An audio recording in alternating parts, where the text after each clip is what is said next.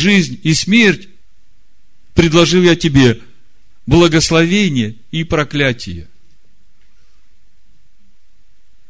Избери жизнь, избери браха. Тогда что надо избрать? До сегодняшнего дня многие из нас считали, что благословение – это награда, которая придет. С чего мы начали сегодня читать недельную главу? Смотри, вот, предлагаю тебе браха. Преклониться в своем сердце перед всесильным. Браха, которые суть заповеди Адоная Всесильного вашего, которые я заповедую вам сегодня.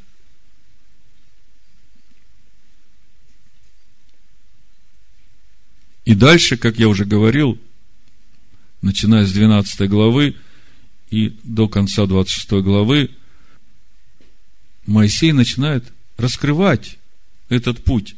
Вот смотрите, как он здесь говорит в 28 стихе, да?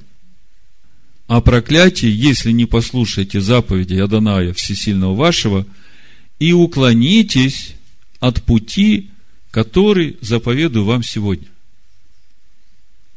То есть, этот стих нам говорит о том, что все заповеди Аданая Всесильного, которые Моисей сейчас заповедует, это и есть тот путь, который дает нам Всевышний как браха, как благословение, который приведет нас в полноту возраста Машех.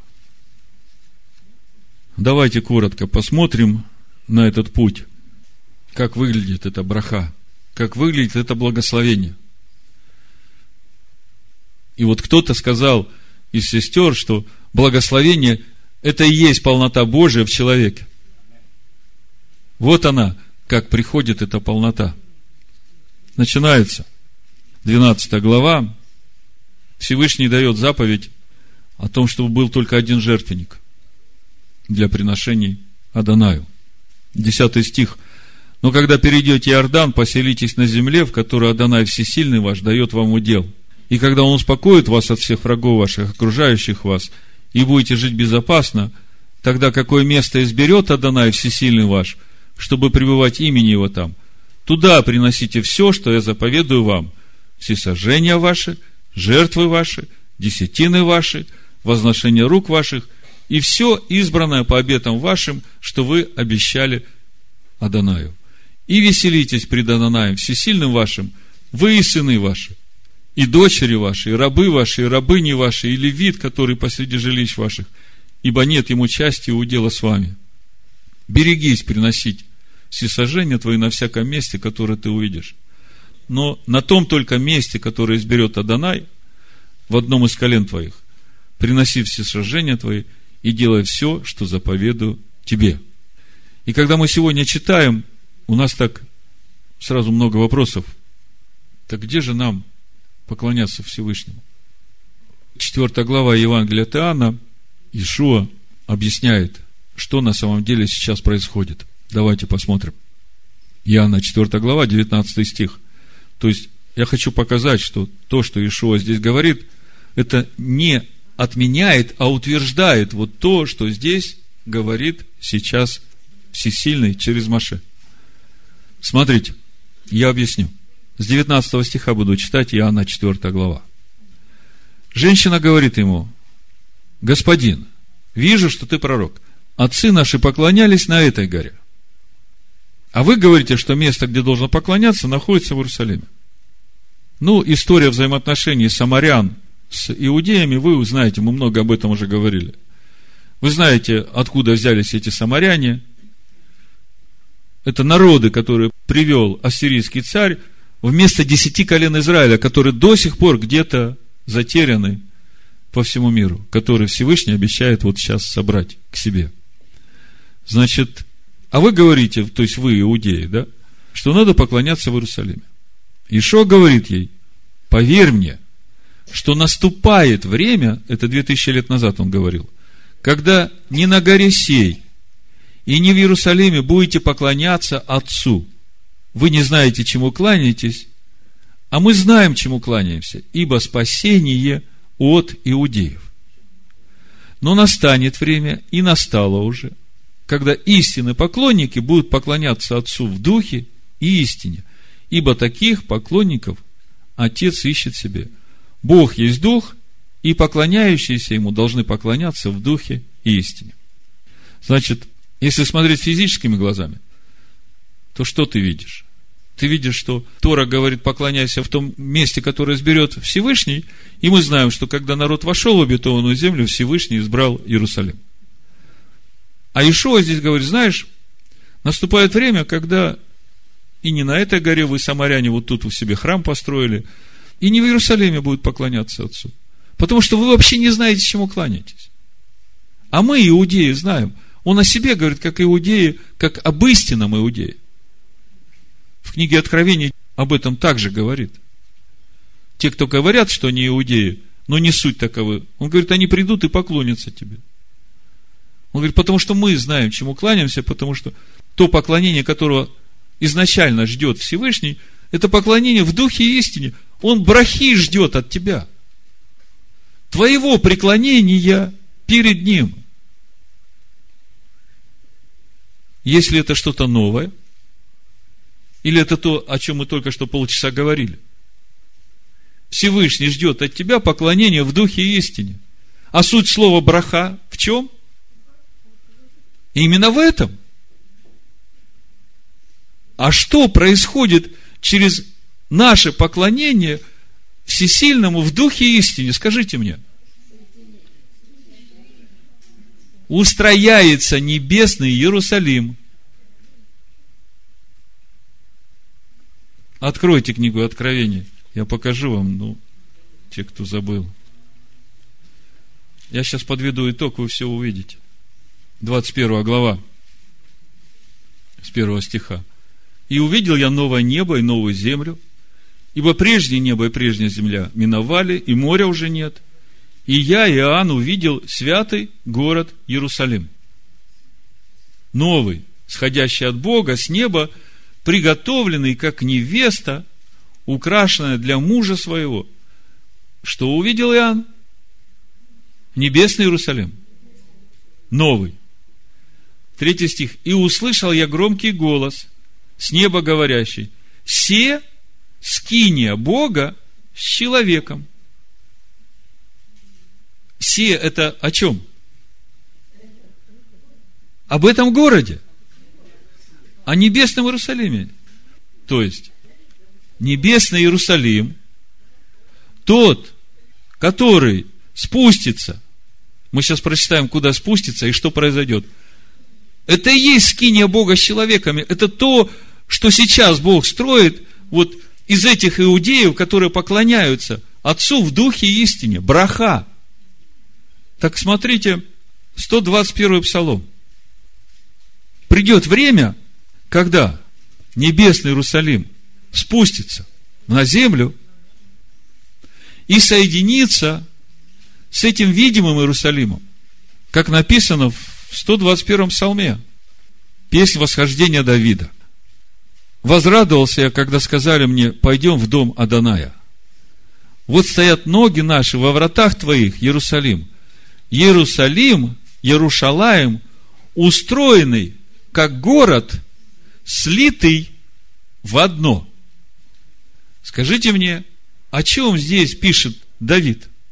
Город, устроенный как слитый в одно. То есть, значит, до этого было что-то не так, он не был слит в одно, была где-то часть одна, часть другая, а потом он слился. Так вот, Всесильный в Торе говорит в нашей недельной главе. Когда войдете в обетованную землю – только на том месте, которое всесильно изберет, поклоняйтесь. И я понимаю, что это территория Слова Божьего. Только в духе и истине. И через это ты будешь созидать тот небесный Иерусалим, который сольется потом с тем городом, который избрал Всевышний. И когда придет Машиах, царь всей земли, тогда из какого города он будет править миром? Из Иерушалаема. То есть, мы видим, что Иешуа ничего не отменил. А он разъяснил, как это работает. И вообще он говорит фарисеям, Вы до сих пор видите своими физическими глазами. Вы работаете со следствиями. А я хочу, чтобы вы начали двигаться духовно. Ну, дальше, 13 глава Второзакония, смотрите как. Сразу идет предупреждение о лжепророках. То есть о тех, которые хотят сделать тебя легким. Если восстанет среди тебя пророк, первый стих, или сновидец, и представит тебе знамение или чудо, и сбудется то знамение или чудо, о котором он говорил тебе, и скажет при том, пойдем вслед богов иных, которых ты не знаешь, и будем служить им, заповеди всесильного Аданая, кто дает? Адонай всесильный. А если тебя предлагают идти служить другим богам, хотя они не будут тебе говорить, что другим богам, они тебе будут говорить, что давай вот по этим заповедям будем служить, вот так вот будем служить. Назовем его тем же Богом. Почему я ухожу от слова Бог? Потому что и для индуса Бог, его Бог является Богом, и для африканских племен у них свои бога, они их называют тоже Богом, да? А когда мы говорим всесильный, как в Торе написано Элогим, тогда мы понимаем, что речь идет о Творце неба и земли. Зная, что Адонай и есть всесильный. И тогда уже нет этой путаницы. И тогда тот, который будет тебя звать поклоняться своему Богу по своим уставам, ты будешь уже знать, что это не твой Бог.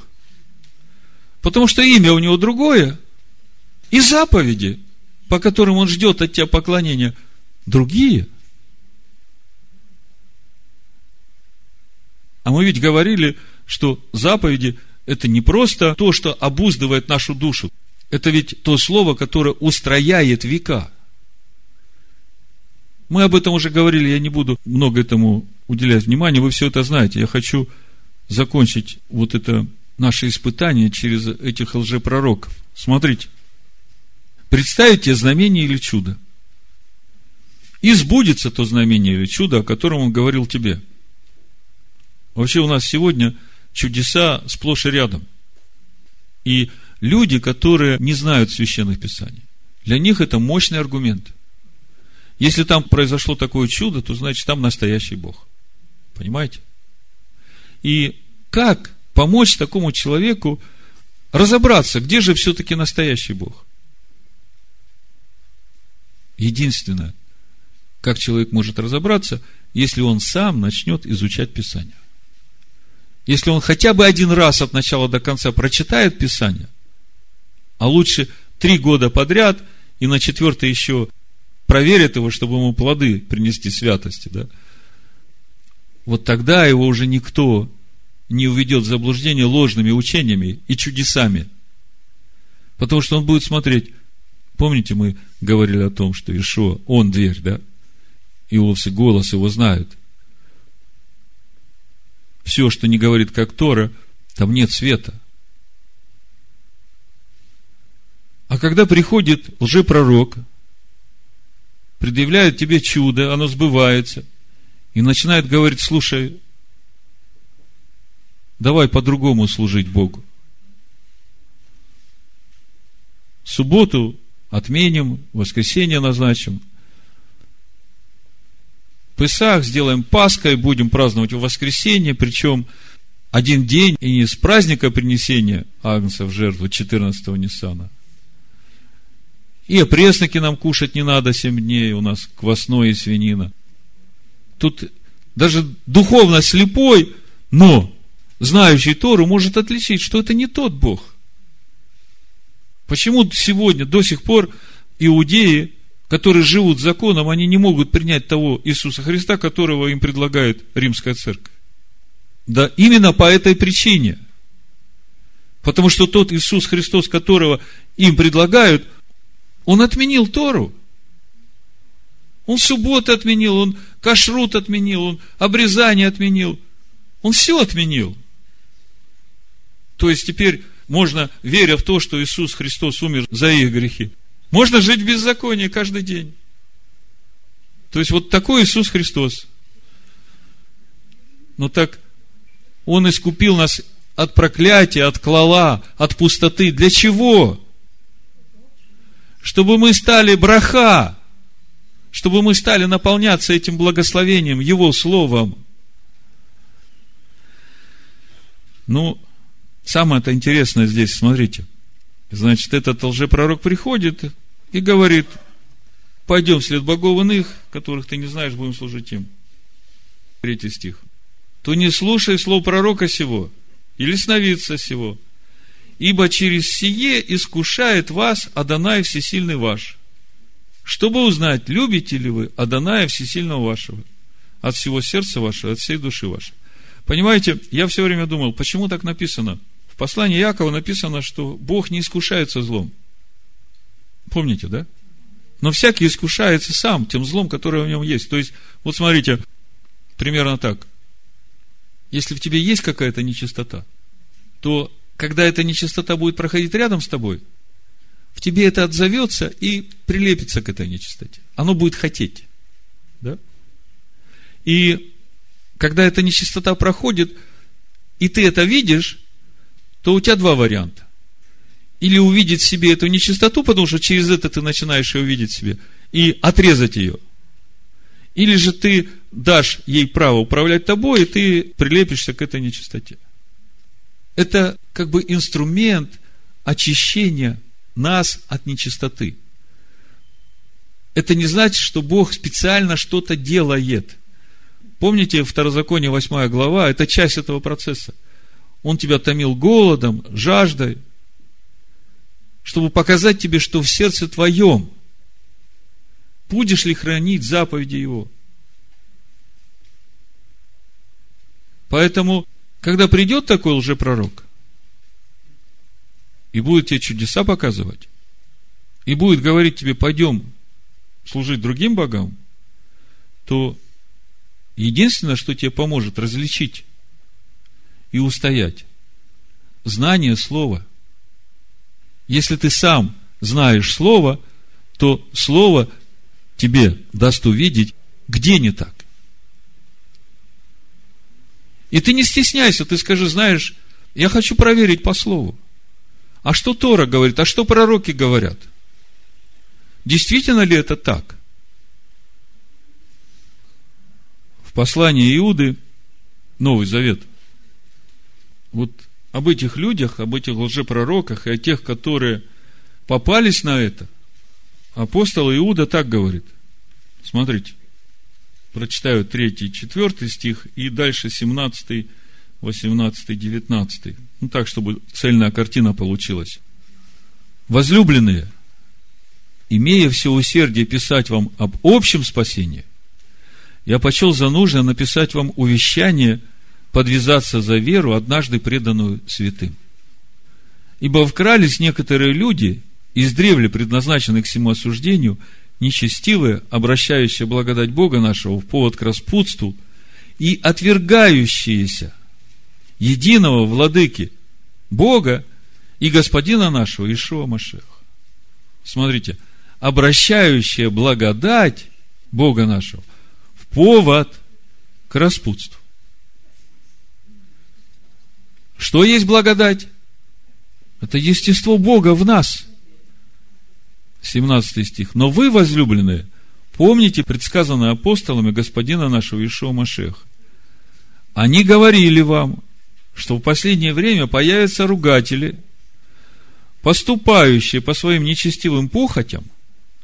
Это люди, отделяющие себя от единства веры, душевные, не имеющие духа. Слышите? Клала. Люди, которые отступают от единства веры, которые благодать Бога который дал тебе свой дух, который живет в тебе и ведет тебя, чтобы тебе познавать Его Слово и наполняться Его естеством, они это вдруг отвергают и говорят, мы можем жить в беззаконии, закон нам не нужен. Тора нам не нужна, учение нам не нужно.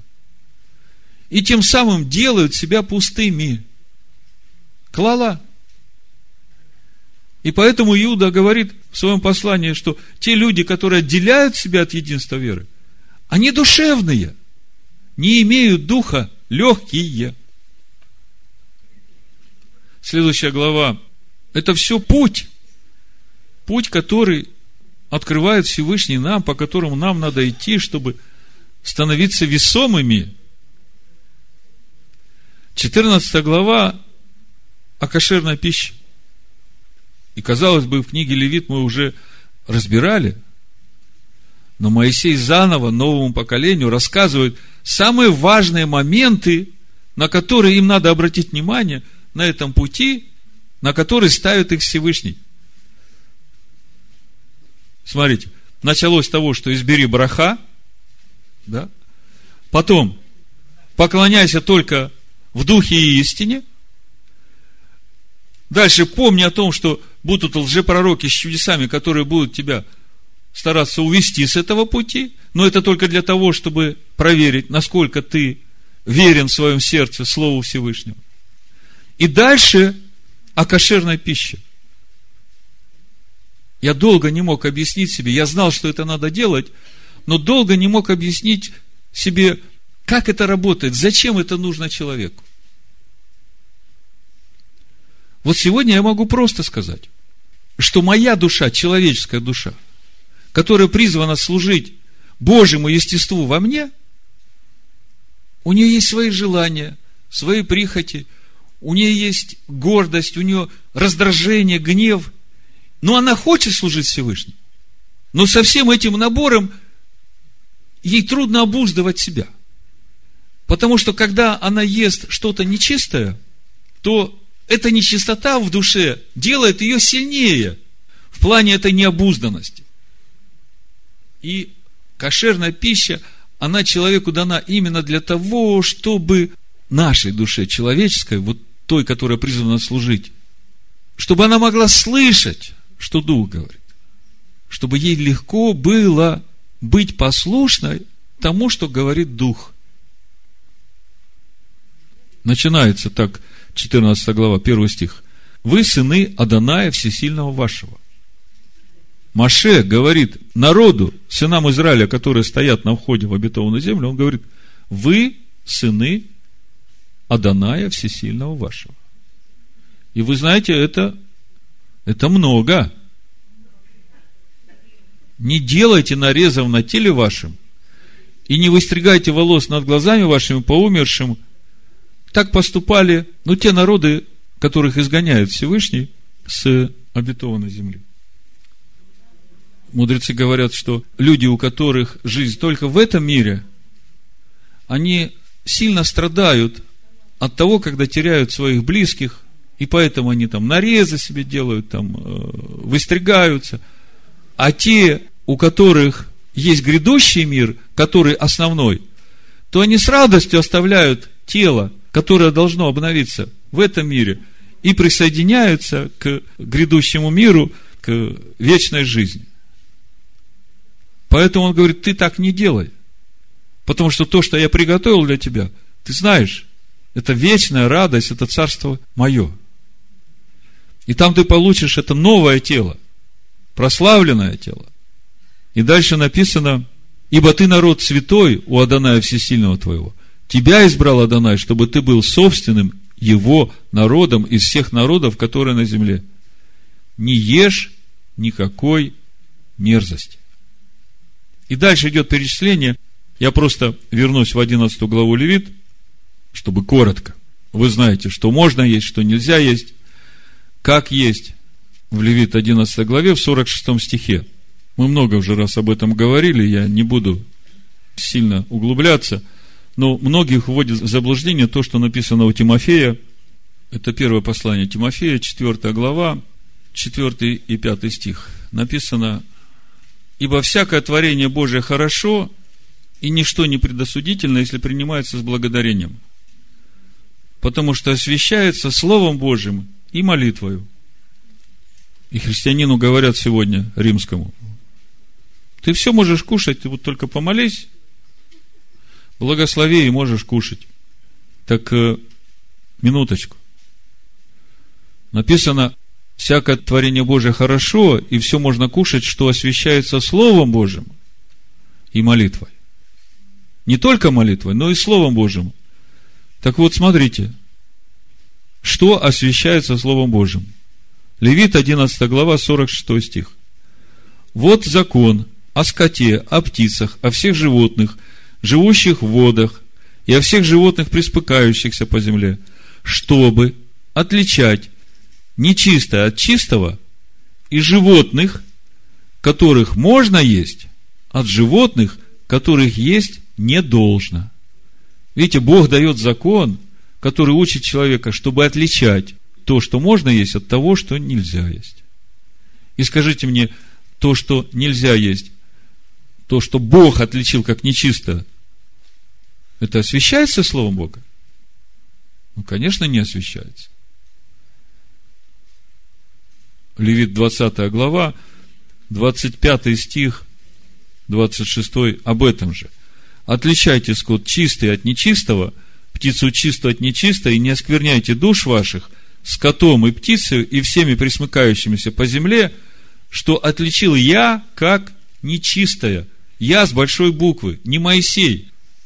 Адонай Всесильный отличил это как нечисто, и он говорит, не оскверняйте душ ваших, потому что когда вы оскверняете души ваши, они становятся необузданными, они становятся буйными, и в таком состоянии им трудно быть послушными Духу Божьему, который у них. Дух Божий угошается, Дух Божий уходит, потому что человек не послушен заповедям Бога. Через это он становится клала, легким. Поэтому апостол Павел говорит в Колоссянах, второй главе, я уж не говорю о Петре, который спустя много лет после того, как Ишуа умер и воскрес, увидев нечистых животных, которых Бог ему показывает, он говорит, Господи, я отродясь ничего нечистого не ел. А Бог говорит, закали и ешь. А потом, когда он пришел к язычникам, он говорит им, Бог мне сказал, чтобы я не почитал ни одного язычника нечистым. Но он там не говорит о пище, которую надо кушать, что Бог разрешил теперь нечисто кушать, типа того, что Бог передумал. В Колоссянам 2 главе Павел говорит, 16 стих, «Итак, никто да не осуждает вас за пищу и питье, или за какой-нибудь праздник, или за новомесячие субботу, это есть тень будущего, а тело в Машехе». Другими словами, вот то видимое, что мы сейчас, как тень являем, то, что мы соблюдаем праздники, не едим ничего нечистого – соблюдаем новомесячие, субботу, это и есть та тень из небесного Иерусалима, от того невидимого духовного, которое мы являем в этом мире. Дальше идет заповедь о второй десятине. Я помню, первый раз прочитал, думаю, подожди, подожди. Как это так? Дворим 14 глава, с 22 стиха написано, отделяй десятину от всего произведения семян твоих, которая приходит с поля твоего каждогодное, и ешь перед Господом Богом твоим на том месте, которое изберет Он, чтобы пребывать имени Его там.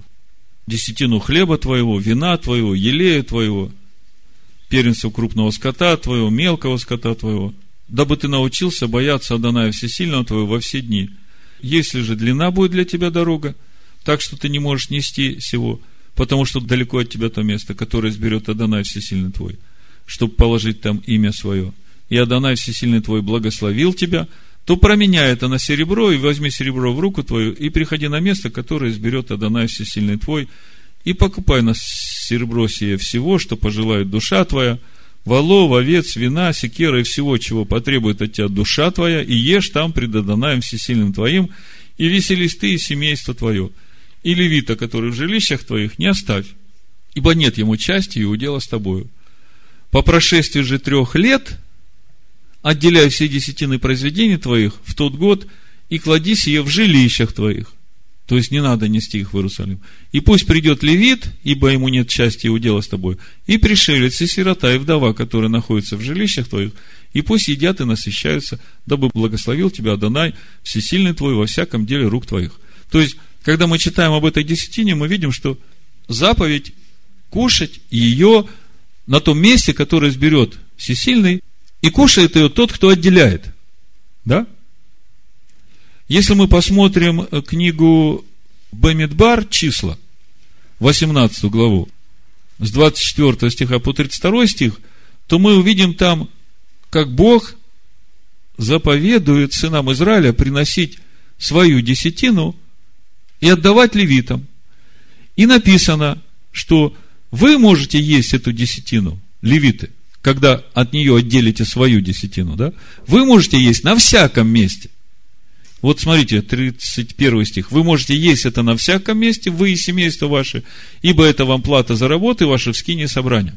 То есть, там говорится о том, что тот, кто отделяет десятину, должен ее нести в Иерусалим, и там есть ее пред Господом, да, пред Адонаем. А здесь, в числах 18 главе, мы видим, что есть десятина, которая отдаются левитам, и левиты могут есть ее везде, где они хотят. То есть, из этого можно видеть, что это разные десятины. В числах 18 главе это первая десятина, это левитская десятина. Это то, что мы приносим вот э, Всевышнему от всего, что Он дает нам.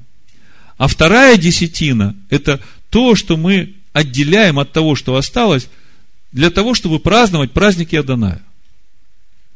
И как я вам уже говорил, в третий и в шестой год эта десятина отдается для левитов и нуждающихся, которые живут в твоем пределе. То есть не надо ее нести, не надо ее продавать, менять на серебро, потом нести в Иерусалим и там кушать. Когда я молился Всевышнему, говорил, Адонай, как мы сейчас можем исполнять эту заповедь? Я пытался там в процентах считать, сколько надо отделять для левита, пришельца, сколько оставить себе на празднование – а потом, когда увидел, что в третий, шестой год вообще все надо оставлять, я просто услышал в духе, что ты возьми эту вторую десятину, и всякий раз, когда ты отделяешь первую десятину, от оставшегося отдели вторую десятину и дели ее пополам. Одну оставляй себе на празднование, тебе и твоей семье, на празднование праздника Всевышнего, а другую оставляй на благотворительность для нуждающихся, в том числе и левитов, которые живут в тебе. Это вот то и называется, что мы в псалмах читаем. Когда ты получил то, что пришло к тебе, разделил, расточил, раздал нищим, правда его пребывает вовек. Раньше, когда я был в христианской церкви, я читал и думал, вот я все получил, теперь мне все надо разделить, раздать, и сам буду сидеть голодный. И семья тоже. Вот сейчас я начинаю понимать, о чем там написано. Первое, что надо сделать, когда вошло что-то в твои ворота, отдели десятину для Всевышнего – левитская десятина. И вторую десятину отдели для себя, она твоя десятина. Раздели ее пополам, и одна часть, положив конвертик, это будете на празднике Аданая, не на празднике суббот, только на празднике Регалим, Песах, Шиваот и Сукот. Вот это те средства, на которые ты будешь праздновать. Вот приближается праздник Сукот, семь дней надо праздновать. Есть, пить, веселиться. Когда я не жил по этим заповедям, может быть, один-два дня я еще мог повеселиться, а потом все. Денежек уже больше не было, и не было на что веселиться. А сейчас, слава Всевышнему, есть и на то, чтобы праздновать, и на то, чтобы накормить всех, кто нуждается в этом, ближних. Еще остается на то, что когда-нибудь поеду в Иерусалим со всей семьей, чтобы, когда соберется сумма, чтобы там отпраздновать. Слава Всевышнему. Я думаю, что у вас также, те, которые уже не первый год у нас, скажите мне, в материальном плане, вот когда вы избрали это браха в том понимании, как сегодня я говорил, пришло устройство в вашу жизнь? Ну-ка поднимите руки, кто уже пришел в эту стабильность? Слава Богу! Слава Богу за вас! То есть вы видите, что материальное благословение – это следствие вашей жизни в заповедях Бога. Значит, э, глава наша заканчивается э, именно перечислением трех паломнических праздников, праздников Регалим, Пысах, Шавуот и Сукот, когда мы должны предстать пред Всевышним со свидетельством эти три праздника Регалим – это времена нашего свидетельства. Когда мы должны предстать перед Ним и сказать, вот Адонай, тот путь, который я прошел, и вот те плоды, которые я обрел, обретая твое естество. Если есть это свидетельство, если есть эти плоды, тогда видно, что ты движешься и растешь. И тогда в любой момент, когда бы Всевышний тебя не взял, знай, что дух твой будет с Машехом Иешуа.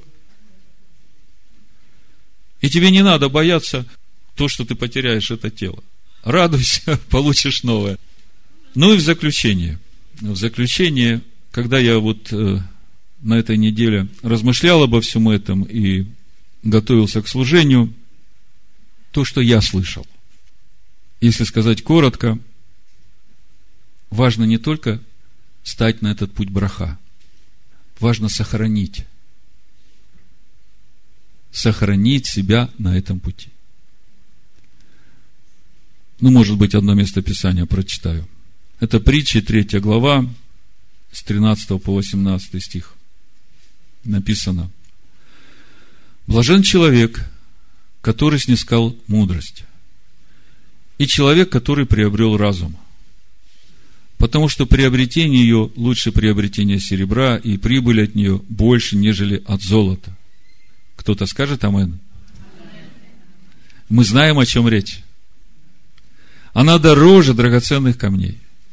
И ничто из желаемого тобою не сравнится с нею. Долгоденствие в правой руке ее, а в левой у нее богатство и слава. Пути ее пути приятные, и все стези ее мирные. Она, премудрость, дерево жизни для тех, которые приобретают ее, и блаженны, которые сохраняют ее. Вы слышите? У меня есть еще несколько мест Писания, которые Всевышний мне говорил на этой неделе. И акцент был именно на том, мало стать на этот путь, мало двигаться в этом пути. Самое важное – сохранить себя на этом пути. Мы недавно читали книгу царств, Паралипоменон, и мы видели там как многие цари, даже иудейские цари, становясь на этот путь, в конце теряли все из-за того, что либо начинали поклоняться богам, которые там в Идомской земле взяли, либо начинали уповать на свое серебро, а не на Всевышнего. У меня есть эти примеры, но я не буду уже перегружать вас. Хочу сказать, самое важное, блажен тот, который сохранит себя на пути познания премудрости. Да благословит нас всех Всевышний во имя Машеха Иешуа. Амин. Амин. Амин. Амин.